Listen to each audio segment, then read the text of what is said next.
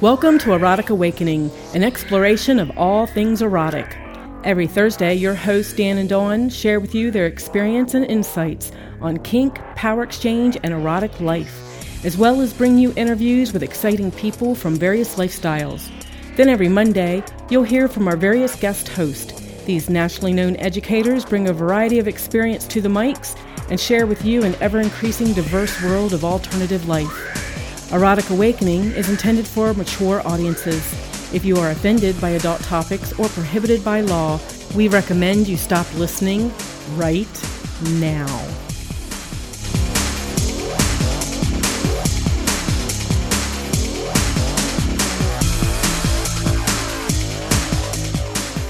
I'm Jay Blevins, uh, LMFT, and this is Jasmine St. John, also an LMFT. We have practice in Madison, Wisconsin, and we are here today with Dan and Dawn, and a chance to talk with them.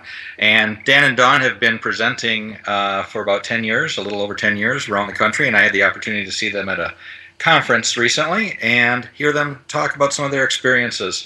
And we uh, want to just kind of, I think, launch right into talking about that. They're uh, Dan and Dawn, why don't you tell us a little about yourselves, your relationship, and the topic we really want to talk about today is how you guys have integrated working with uh, past trauma uh, in your relationship. Sure. So, um, obviously, I'm Dan. This is Dawn. I'm Dawn.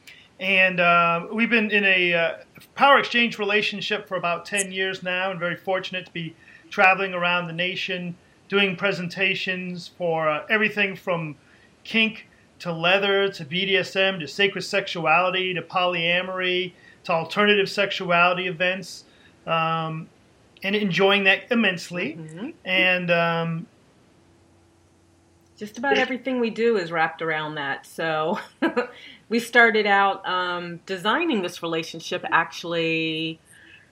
Wow, um, we're getting old. So close to 13 years ago. mhm.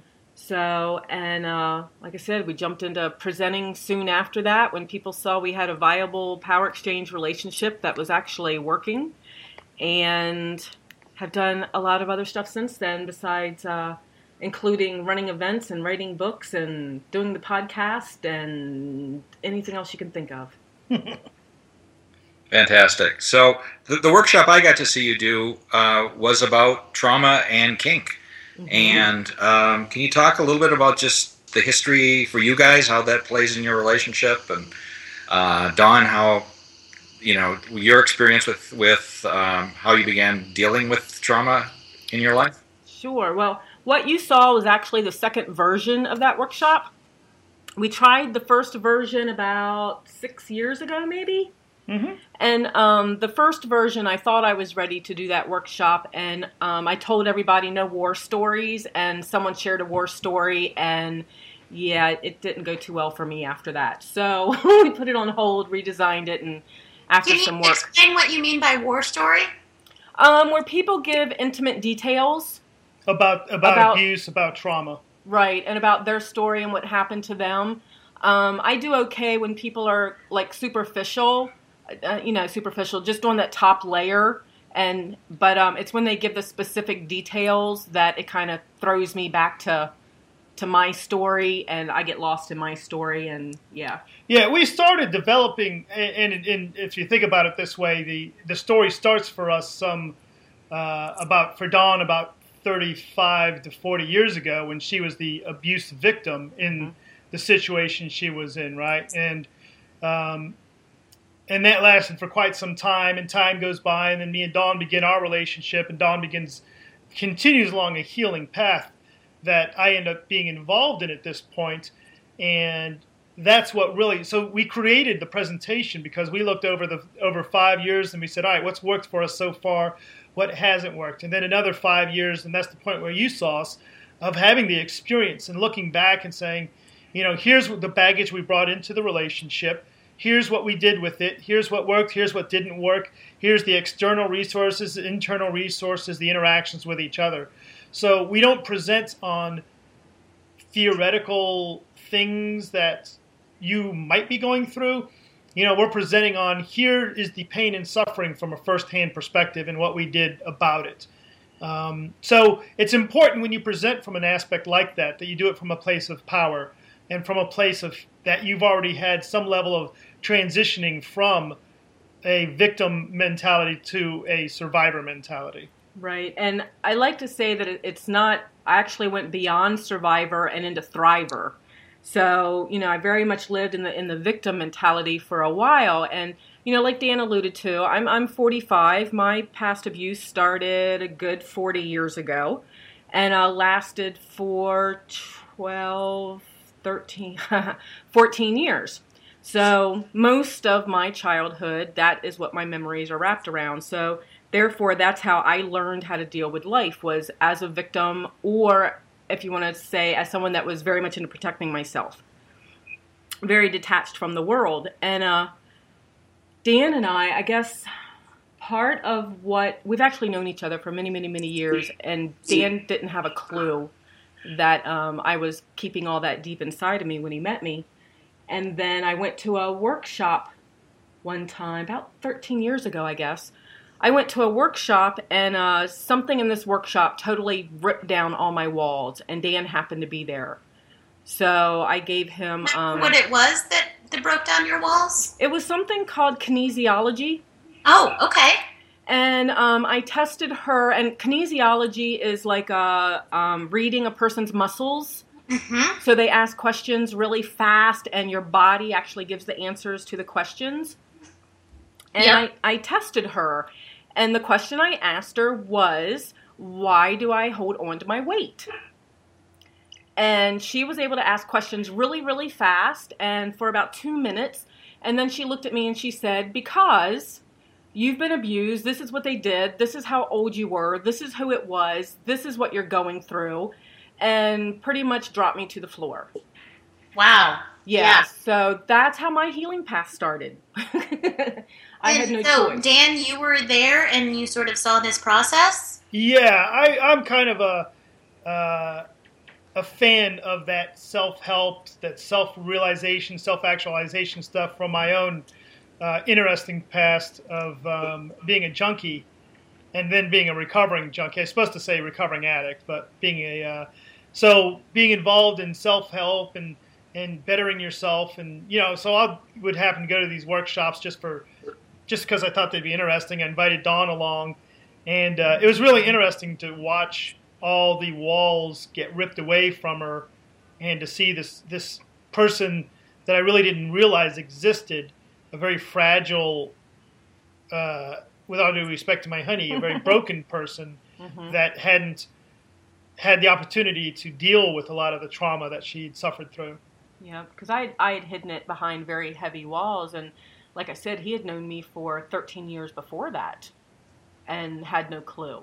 So, um, yeah, so that night in the parking lot outside of the workshop, I had to give somebody all my memories. I had to share all of that with somebody, or I wouldn't have made it home. Mm-hmm. So, So, what was your guys' relationship at that point? Were you in just friends. Friends? Okay. hmm So just friends. Like I said, we'd known each other since high school, and uh, yeah, his uh, well, uh, But you know, at that point, we were moving more towards kindred spirits. yes, because Dawn um, had seen at that point I had already had a few years clean under my belt, and Dawn had seen that I, you can transform yourself, that you can take the mask of who you are, and and convert yourself into a healthier, growing person, and that's why she's our friendship at that point had already started to move towards a closer, uh, like I said, kind of a kindred spirit. Mhm. Um, he had found serenity, and that's what I needed in my life. And and I wanted to learn the tool, some of the tools that he had learned in getting clean, so that I could bring serenity into my life. And it just happened to crash head on with that with that workshop that I did. So, can you guys both talk a little bit about Dawn? What made it okay to go ahead and talk to Dan about this? And Dan, what made you not say, "Oh crap, I don't want this"? you know, um, Dan is a very gentle soul, and, and I kind of knew that if I gave this to him, he wasn't going to judge me. And I'd never trusted anybody with these memories before. As, as a matter of fact, the marriage that I had been in, I was asked not to share that stuff because he couldn't handle the pain. And um, I, I understood that, but that left me with nobody to talk to. Mhm. So after this workshop, I needed to talk to someone. I mean, it, it literally was the universe that had Dan there at that workshop because he was actually supposed to be somewhere else that got canceled. And uh, so I figured, you know, it, it was it was it was that or bust. I I had to dump all that stuff, and you know, I he's had experience as being a sponsor and stuff like that, so I knew he had heard horrendous stories before, and um, I had to take my chances.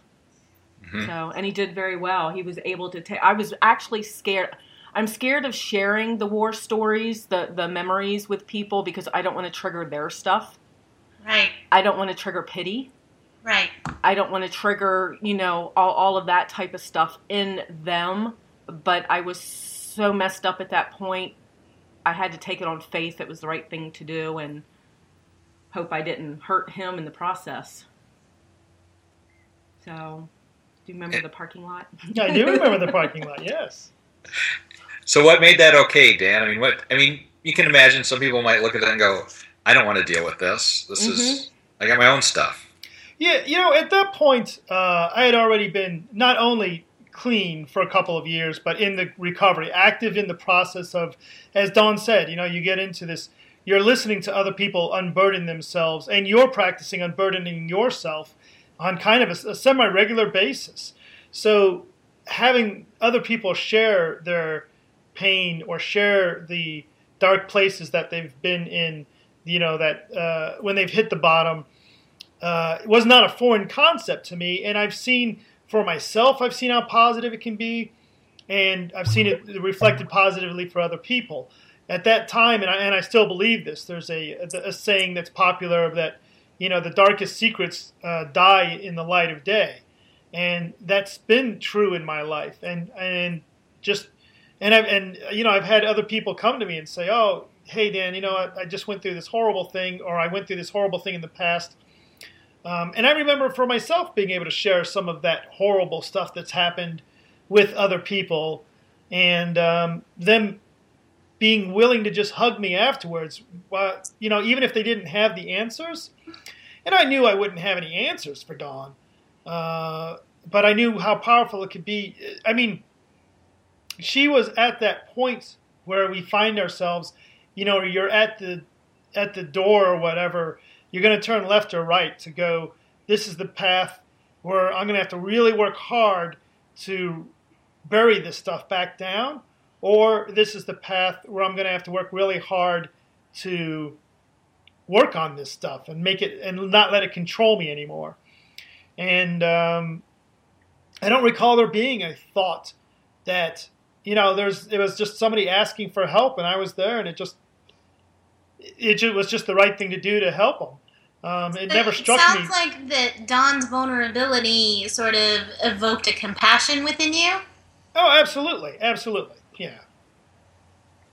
So let's let's jump ahead a little bit. So you've moved ahead and you've decided, even with all of this, you guys are going to enter into a power exchange relationship. hmm Talk about that and how that got set up and how this got integrated in. What expectations were around it? Uh, I'm assuming there were expectations around how things would be dealt with and handled, and expectations of each other. Mm, yeah, this was there was a lot of uh, fly by the seat of our pants on this. So because um, before because well we discovered power exchange at about the same time as all of this stuff happened. So it was it was very much a bam bam bam. Yeah, go big or go home. yeah, exactly. So, you know, Dan as as my friend and the person that I had just shared all this stuff with was giving me tools. He took me to an NA meeting even though I didn't need NA, I needed support. So, you know, he took me to an NA meeting and, and I learned how to hug people, which I'd never done before. I learned how to hear people's inner demons and realize that I was no different than a lot of other people. And then I found the 12 step program, which worked for me at the time, which was SIA. Mhm. And um, which is uh, Survivors of Incest Anonymous, for those that aren't aware of that one. And, um, you know, that was really hard work. You know, there's a lot of us in there that, that are really in bad shape when we when we finally show up. And um, the people that had quote recovered felt they were okay and didn't stick around. So it was hard to find people that had actually made it to the other side with uh, with this type of trauma. And uh, I guess the expectation was at first, before we even started talking power exchange, was just that I would keep working on myself. You know, Dan could not be my only resource. He could not be my only tool. He had things to help me, but he was very good at poking me and making me find resources and you know, giving the, me the support I needed to go find those resources and use them. Yeah, one of the things that for that we had to establish as we begin moving into a power exchange relationship is Dawn had to convince me that the whole the uh, abuse survivor, the triggers, the baggage that she's bringing into it can't be an excuse for us to not move forward and for me to not be a hard uh, you know, for me to not walk on eggshells, so to speak, you know, that to hold her accountable the same way I would hold anyone else accountable in a power exchange relationship and to lead that relationship. And, you know, that um, to keep pushing it forward. I mean, the worst thing you can do, and, and, and this is just my opinion, for someone who's depressed is say, it's okay, just stay in bed. Mm. You know, you oh, I got in trouble for going to bed one time. instead, yes, I believe you did. You know, instead it's like, okay, I get it, you're depressed. And, and granted, now there's levels of clinical depression that are beyond simply a motivational speech and a crop, but there's sometimes where a motivational speech and a crop is just what somebody needs to give them that little bit of, just to bring up that little bit of courage in themselves to um, take that step and keep moving, I think. Yeah, I think we think the crop is underused as a therapeutic tool. so, but Dan would, um, he would, he would push me towards the resources, and I just had one pop into my head, and now I can't think of it. So it'll show up in a little bit. But and part of that is the understanding that yes, I am a, a competent leader oh. in a power exchange relationship. I'm a, and in the terminology, we'll use the terminology of master and slave, or or owner property, whatever terminology you want to use, dom sub. Um, but I am not a competent therapist of abuse survivors, right? I can give you a good foundation to make it safe for you to go find and work with your therapist, right? And we do at this point, you know, time's gone by and we do offer a little more therapeutic type stuff, shall we say? But, you know, um, and, you know, if Dawn hurts her back, I'm not going to try and whip out a, a massage table and adjust it. I'm going to say, go see your chiropractor, right? So there's a recognition of sometimes that all you need to do as the leader in a power exchange relationship is say submissive, go make an appointment with uh-huh. this therapist or with this person or with this self defense teacher and go learn those skills. And I know it's scary. Uh-huh. And I'm either going to hold your hand or I'm going to kick your ass out the door, whatever's appropriate, but to give you the motivation to do it. That when we went into the relationship, there was a clear understanding that I wasn't going to be the master of a victim I was going to be the master of a survivor. And therefore, we're going to continue to keep focus on you moving from a space of being a, a victim to being a survivor. And that was easy to do because in Dawn's heart, that's what she wanted too. So it was very symbiotic from that perspective. Absolutely. And, and I was going to, I'm glad Dan mentioned it because one of the tricks that he does have, and, and I finally realized it after many years that it's one of his tricks, um, is that I would become totally overwhelmed at the idea of finding a therapist or totally overwhelmed at the idea of doing this whole big whatever it was. And his his demand was that I make the appointment, that I go to one you know thing that i go to one you know and once i could cross that hurdle and make that phone call or cross that hurdle and meet that therapist whether they were the right one for me or not you know, that kind of took a lot of the fear away, but it, it became overwhelming, you know, at some points.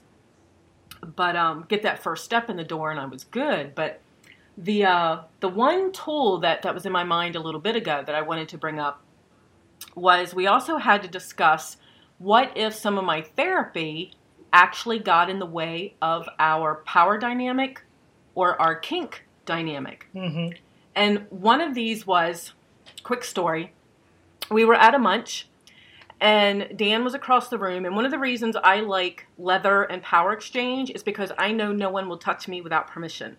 That was one of the big things that drew me into this community. And we happened to be at a munch and somebody touched me inappropriately on purpose. Mm. I froze. Dan was across the room. I couldn't get his attention, and I froze to protect myself, which was my old way of, you know, dealing with things. And um, Dan finally saw that that I was different, and uh, he came over and sat beside me. And after we left, you know, I told him what happened, and I'm like, you know, I don't want to deal with being touched inappropriately like that again. I, I don't want to freeze anymore. So we found a somatic counselor, which is somebody that works on body reactions Yep. and we had to discuss this. I'm like, Dan, what if I work with the somatic counselor and then we go to play and I I hit back, you know, or something like that. I don't want to lose my love for how we play because I'm also working on this. And um, we decided it was worth the risk. So, and it, it actually helped us a lot because anything that I needed to work out with that involved a male, I could do with my somatic counselor, who was also an Aikido instructor, Right. and not put that energy on my master. So it worked out really well. we want before we move on to a couple other topics. The last part about this that I'd like to ask you is, Dan. I remember you talking about when I saw you in the workshop about uh, your role as supporting versus fixing, which you've talked about in general, but hmm you summed that up really nicely. I think. At the so if you can just talk about that a little bit more. Yeah, and, and as I was alluding to earlier, right, the, the the role in my in a power exchange relationship, in my perspective, and you know what we what we talk about in the workshop, what we teach, is not that you are the savior, right? And, it's an unfortunate thing. A lot of times, uh, people that come into the into the lifestyle as a uh, a lowercase type or a submissive or a slave, however they identify, are looking for a savior, looking for somebody to fix them. And it's simply not my job to fix anybody. I don't know that I'm, you know, um, it's got to come. It's there's a level of it that has to come from within. There's a level of a you that has to want it. There's a level of you that has to be willing to go do the work. I'm not the one that has to do the work. I just have to support you in doing the work. It's like I said earlier. Sometimes you need to be hugged. Sometimes you need a soft place to cry. And sometimes you need somebody to grab you by the hair and say, "Go, go do this thing that needs to be done." Right? Um, Absolutely. and you know it's it's interesting and to, to recognize to, to listen to yourself and to be rec- able to recognize when to do that you know one or the other when the best value of compassion the expression of compassion is it's okay to stay home today or it's you know i appreciate that you're having a trigger. I acknowledge you're in pain. You've got a job to do. Go do it. And you'll feel better for it it's fortunate as you continue to practice, you can move from the a I trust that master's leading me astray or leading me properly. After practice, it becomes faith, right? But again, you know, being that foundation and recognizing your own limitations. You know, there was a time where uh, I had a person that was my mentor, my life mentor, and I brought to him this issue that I was going through, and he looked at me and said, "I don't have a fucking clue how to help you with this." Why don't you go talk to that guy? And to me, that was it was stunning and it was shattering, but it was beautiful because you know when when Dawn goes through certain things, there's certain things I can't relate to that I can say, I don't know how to help you with this. Go talk to so and so, or let's go talk to so and so together, or you know, let's let's do some research but to recognize my job is not to, as, you said right? It's not my job to fix you. It's my job to build a foundation that you know it's safe to come home to. That whether you come back from a session with a therapist glowing and smiling and saying oh i found the key to unlock the dark closet or come back with red eyes and a snotty nose and saying i, I unlocked the closet and i didn't like what was in there. You know either way my job is to be that safe place that you come home to, recharge, and get back into the game. Dawn, I'd imagine that creates a sense of empowerment for you. Absolutely. That right? Yeah. Yeah, absolutely. Because um, it, it, it puts the healing, not that I like to hear it all the time, you know. I, I sometimes I want to give him the problem and say, please fix it, you know. so to be kicked out the door and, and told to, to go use my tools, you know, so, sometimes that, that's that's a little painful and I don't want to do it. But the fact that I am doing it and have done it and can look back and see all the progress I've made. Um, issues that happen today that would have happened 12 years ago, I respond totally different to. And um, so very empowering, very empowering knowing I've got the, you know, the foundation built, put the work into it, got some, you know, have someone that supports me. Um, you know, it, it's just, it's all good. So, Dawn I was curious. It sounds like that you had mentioned two um, triggers that have ex- you've experienced that are the war stories still get at you, and then obviously if people are not respecting your boundaries and touching you without permission. I'm curious as you were going through this this healing process, and the two of you were together. How did you deal with triggers that came up potentially in play with the two of you? we have had that happen before. So, yes. Um, let's see. Well, one of them, what? Oh, yeah. One of them that we actually uh, mentioned in um, workshops is when um, I had these fantasies of having naughty pictures taken. I wanted Dan to take naughty pictures of me. I had Mm-hmm. forgotten a piece of the story, and, and I don't forget a lot of things. I just don't remember them daily, you know, of things that happened to me in the past. And I forgot that I had told him part of the story where taking my picture would probably be triggering. And, uh, but we did it, and uh, I got triggered. And the funny thing is, is that we actually have a safe word that we've built that's odd, so that he knows if I get triggered on that level, that's what the safe word is about Got it. but I got triggered so bad I couldn't speak and went into fetal position sort of thing instead. So obviously he knew something was wrong, but he was already prepared for that. He had remembered the story. So a um, little bit of preparation for that and you know he just kind of talked me through it and let me know I was safe and that's pretty much all he's got to do is to let me know that I'm in the present and things like that. So that was a long time ago. I'm trying to think. I can only think of a couple things that would trigger me now, but The, and the challenging thing is, you know, to recognize, to make a the this. It's okay to stop a scene. Mhm. You know, whether it's a big trigger from a traumatic experience or something smaller, it's okay for scenes to be stopped. You're going to be together a long time. If it was a good scene, you'll try that scene again. If that scene doesn't work, you try something else next time. That's the you know you have to build that confidence level of recognizing that if whether we're out to dinner or we're in the middle of a, a two hour play session and something happens that's triggering, it's okay to stop, take a deep breath or two or three, and maybe stop completely for the night, maybe reassess and keep going.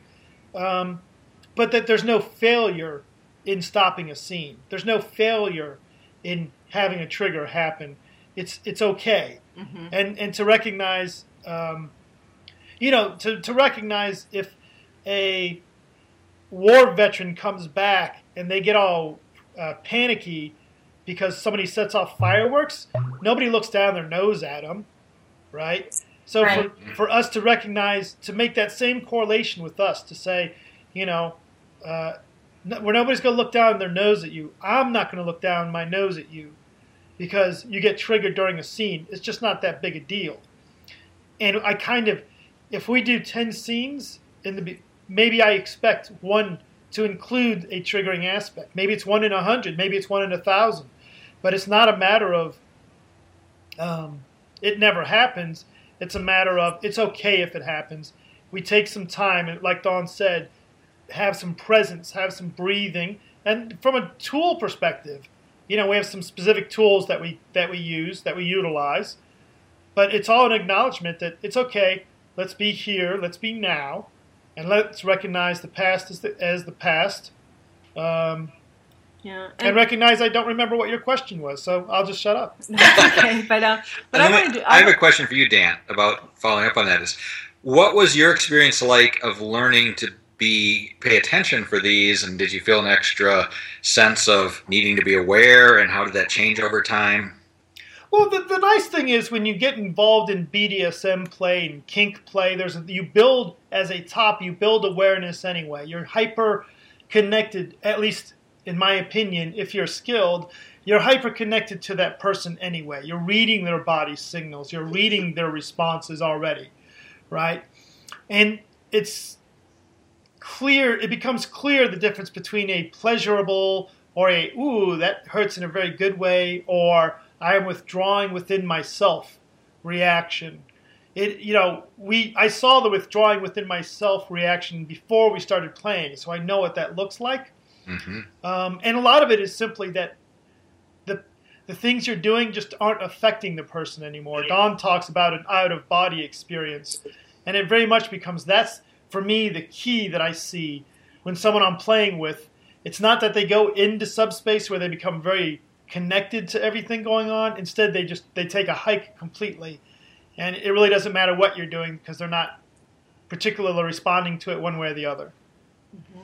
So, Dan, I'm curious, how do you deal with the sort of emotional feelings of that you're potentially going to do things that could trigger Dawn and that you know going in that there is a potential risk? How do you deal with the emotions of, oh my gosh, what kind of person am I that I want to do these things and there's a risk of triggering things? Oh, I've never thought of it that way before. You're gonna have a breakdown now, are you?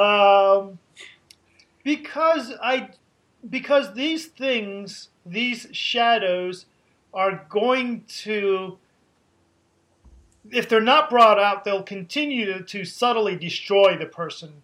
In my opinion, they're going to continue to be a problem. They'll continue to, you know, instead of being a triggered moment, there will be a subtle anger or a subtle depression that's prevalent in the relationship. You know, it's it's lancing the wound, it's peeling a scab.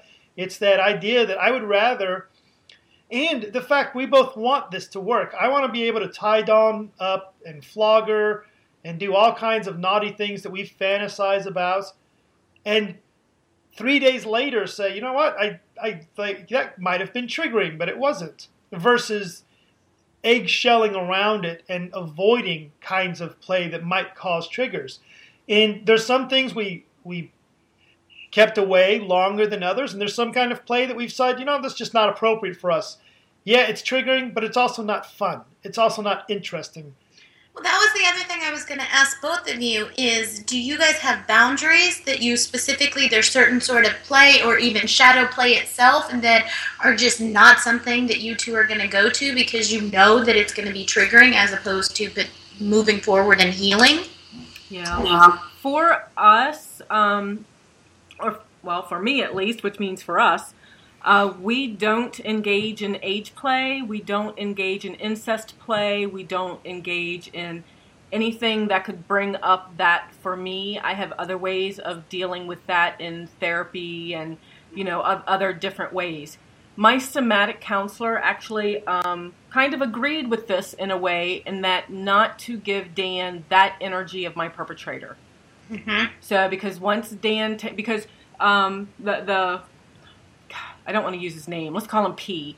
Um, P. Dan came in to watch what P was uh, training me with, you know, and teaching me with, and P would trigger me on purpose, and then show me how to come out of it, so that I could learn what a trigger felt like, and then learn how to ground myself enough to come out of it, so that it wouldn't take days, you know, with, with me being triggered. And Dan was like, "Oh, great, that's a neat trick. I think I'll do that with her." And P was like, "Absolutely not. Let me have that energy. That's the contracted relationship I have with Dawn.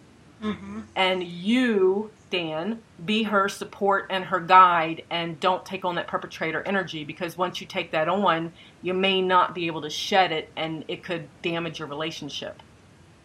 And we, we took that to heart. And so I just have I mean, literally, I have no interest in doing you know, that type of play. I, I think, nope. I, I was getting ready to say I can't even think of, of that it would be beneficial in a therapeutic way. And we've and certainly we know people that uh, have taken a different approach Mhm. to healing and said, well, by reliving that experience, I've regained power because I can and blah blah blah. Not telling you right, wrong, good, bad. If it works for you, wonderful. I don't know that we would if there was no baggage and if there is there's never a spot of being totally healed. But if we ever had that rubber stamp of you are sane, it still wouldn't be uh, just for us. It's not an appealing style of play, age play, that sort of thing. So it's important to be able to be around it without being triggered because I had to work on that. you never, if you go to a convention, you don't control who gets to walk in the door. And Exactly. there may be somebody dressed up as a horsey, and there may be somebody dressed up in a diaper, or there may just be a leather dominatrix. You have no control over that part. So being able to be around whatever anybody else is into without it causing you to have an uncontrolled reaction is important. So we did work on that part. Mm-hmm. And I'm and you know we we've discussed there are some there is some play that we've decided we're not doing yet. Mm-hmm. That is that deeper shadow stuff. We've done some of that stuff, but some stuff one that we often talk about is the inter- interrogation scene. Mm-hmm. And that's one where I haven't done that with Dawn yet because I do know all of her secrets, you know. And do I want?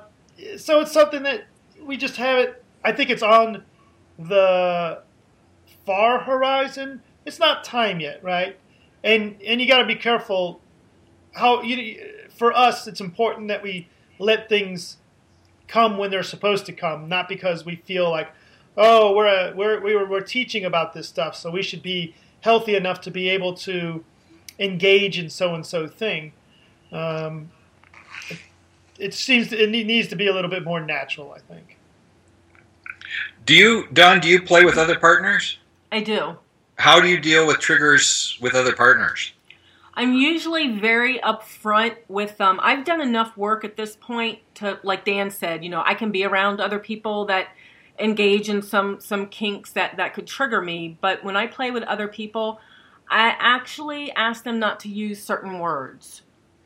So I and I'll tell them that I'm not into age play, I'm not into incest play, and please don't use the phrase little girl.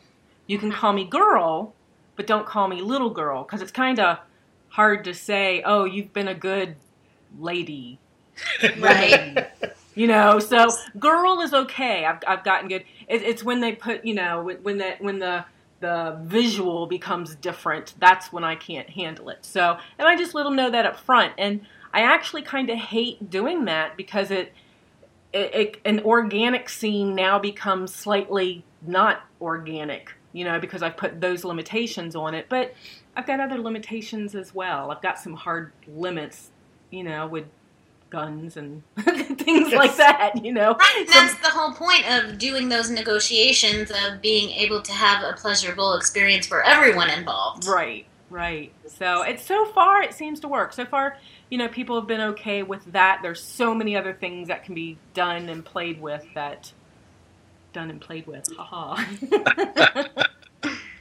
Um, you guys have actually talked a lot around this, but I'll talk about it specifically. Is kind of the stigma that is associated with trauma and kink that you know people are going to harm themselves by engaging in kinky play and BDSM if they have past trauma, and that it's going to hinder their healing process. More thoughts on that, or do you get that reaction from people? And how did you guys? You talked a little bit how you decided to deal with that, but Yeah, well, actually, I got a, a couple little short stories here. Um, one was that um, I actually really, really, really, really was concerned that I got into kink because of my traumatic past. And I so didn't want that to be the case because I so found kink erotic, you know? And it actually took me a long time to find somebody I trusted enough to engage in it with. And you know, I thought about it and thought about it and had some talks with people and, and finally, you know, got got pretty settled settled with that that that I didn't believe there was a connection. But then the part that's healing for me is the fact that I ended up in a power exchange relationship where I can totally trust the other person. Everything is consensual. The energy of what happened to me in the past compared to the energy of what is going on now is completely different. I literally put my life in his hands and know that he he won't harm me. Mm-hmm.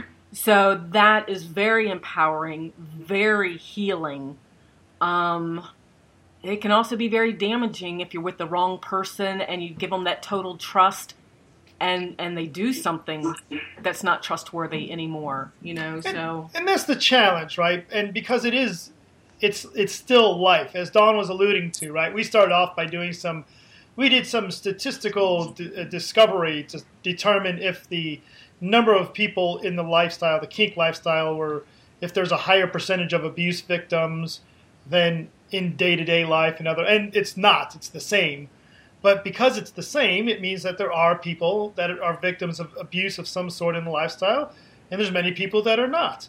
Um, the challenge becomes when one of the challenges i'll say becomes when people feel like they are qualified to help people um, via scenes when they're actually not. Seen you know like if, if your idea of helping somebody getting through trauma does not include that you're still deeply engaged with them six months later then you may want to take a different approach i.e not do that. Uh, because there's no single scene no shadow play that says oh you've revealed my shadows thank you now i'm totally healed right in my opinion um, so when i engage with people when i play with people if it's something that's going to be digging in the dirt, it's with the recognition that this is not a scene. This is a longer term commitment that may include a variety of scenes, you know, as we take that path. And we've done this a few times with people where we've, and it's, you create actual, for me, you create relationships with them. Whether it's a, relationships obviously come in different flavors, but you know, um, the survivors are the ones doing all the work anyway, allowing them to be, allowing themselves to trust other people, um, allowing themselves to be, have those shadows nearby, and not, and as Dawn said, to trust that it's not something that's going to be uh, used against them. I know so you guys are looking at your notes going right now. One of the things that I was really curious about is something that you guys would recommend for people that are brand new at either discussing this or looking for um, therapeutic ways to be able to deal with their partner. Anything that, if people are brand new to this, that absolutely you guys would say this is the realm of the things that you should be looking at if you're going to start. Um, if, if you're meaning starting a, a, power exchange relationship or a kink relationship, knowing that you're bringing baggage into it, absolutely. Um, one of the best things that worked for me was, uh, for one, building a toolkit with a lot of different things in it that works for you. But I found a therapist. She was um, actually I went off the beaten path. I had tried a couple of uh, uh, regular therapist, and that just didn't work for me because I couldn't be totally honest with everything that I was interested in, or didn't feel like I could. But I found a shamanic counselor that mm-hmm. went about things a slightly different way. And when Dan collared me, I had not told her I was in a power exchange relationship yet, but when Dan collared me, she noticed the day collar, which is a chain with a heart on it, and she was aware enough about she, she was alternative but what mostly worked with same-sex couples and stuff but you know was very much in the alternative world and she recognized it before i ever told her so alternative world in every sense i take yeah it. yeah so she um yeah spiritual yeah everything and so i was really lucky to find her i i know the universe put her in my path and she wanted to meet dan she wanted to make sure that, you know, I wasn't being taken advantage of. And Dan came in and had a talk with her. And I ended up seeing her off and on for about 10 years.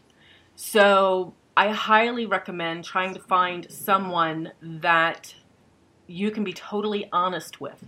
Because I can't talk about my past baggage and talk about my present without talking about my power exchange relationship. It doesn't need to be in your face, but I, I need it to be recognized that that's part of what I'm working with on a day to day basis. And then one of the tools that I'm going to recommend is something you create between each other is create a contract between mm-hmm. each other. You know, and by contract, a written, and I do mean written statements of intent. You know, we're going to engage in a power exchange relationship. Here's the boundaries of that relationship. Here's what that relationship entails. Here's what we do when it gets funky, mm-hmm. right? You know, you've got to convince me that this truly is that you are you want to get through this. You want to be pushed. You want to you uh, you acknowledge maybe you don't want to, but you acknowledge that there's going to be a lot of pain as a result of a healing path that includes a power exchange relationship, and you want me to keep pushing you along the path.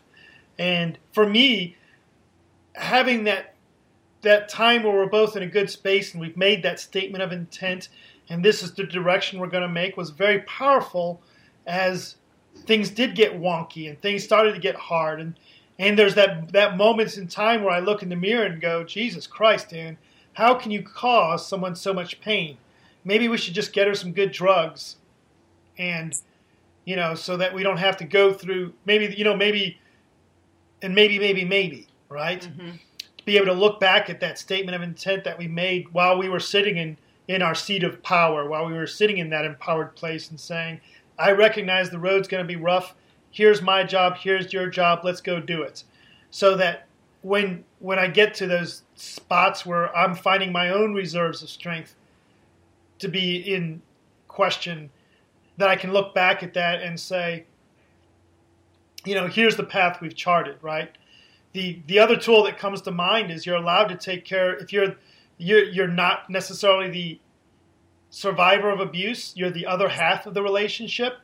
It's okay for you to need a day off too. It's okay for you to cry. It's okay for you to be weak on occasion because it's a it's a bear to be in that relationship, you know, and you're not supposed to be strong every single day. You're allowed to be a bitch once in a while, as I clearly was. you know, I one of the things I built into is one day a week is Dan Day, where Dan's not going to worry about you and the relationship, other than finding, make sure, okay, you're going to be here doing this, good. I'll be gone. I'm going to go play video games by myself, or I'm going to go hang out with the boys and talk about skirts or whatever boys talk about, right? um, so that contract and then building in that way to recharge yourself. Mm-hmm. So, and I was actually, um, it's going to sound weird, but when he took those days off, I knew I could still call him if I absolutely, absolutely, absolutely needed to. But I liked the fact that he could take care of himself because um, this is this can be a lot of baggage to bring into a relationship. So not only am I bringing in my memories, my triggers, my baggage, you know, the, the stuff that my ex husband told me not to talk about. I'm bringing all that in. I'm also bringing in my shame and my guilt. My shame and, you know, my guilt for putting this in his lap, my shame for even having to deal with this whole situation, you know, all, all of that is incorporated too. So I needed to know that he could take care of himself. I didn't want him walking on eggshells. I wanted him pushing me. And the contract really, really helped with that because it stated in black and white that this is where he wanted to be. And these are the tools that we can use. We um, wrote in porch time as a communication method. We even talked about that. We, we created this contract on good days so that on bad days we could refer back to it and go, that's why we're doing this. So a couple other tools I remember you talking about in the workshop were some of the journals. Yes. There were some different journals that you kept. Mm-hmm. One of them, the uh, there's one journal that uh, is kind of common in the in the power exchange world is the idea of a slave journal, where Dawn has to continually keep a journal of how she's doing. You know, from a power exchange perspective, is she doing what I told her to do? How does she feel about the way that she's serving me? And it's the journal that I can pick up at any time and leaf through it and say, "Oh, I see that you da da da da da whatever." Right? But the other journal that we recommend is is the personal, the private journal. Do we have a better name for it than that? No, I had the magic journal and the private journal. We'll call it the private journal then, where she has a journal that she has to keep that I'm never allowed to look at, that it is forbidden for me to look at. So if she wants to write, you know, Master's been a big asshole today and he's pushed me to do things I don't want to do and he doesn't understand, blah, blah, blah, then she can write that out. And it's very important to continue to do that, the continual stream of acknowledgement. Here's where I am, here's what I've been doing here's what I've tried, here's what's worked, and here's what's not worked. Yeah, that's the journal that, that I liked a lot was the the I'll, I'll call it a magical journal because in the, the world of magic it's it's what we use. But uh, and it literally is. Here's the tool I tried today when this was going on. Did it work? Did it not work? Okay, well it did work, so I'll make sure to try it again you know, it didn't work, so I'm going to try this next time. Okay, well, now we're on this step and it's time to work with the somatic counselor. Now it's time to, you know, so it was very much logging the stuff that worked for me because it changes as you grow. And that working journal is a fantastic working way journal.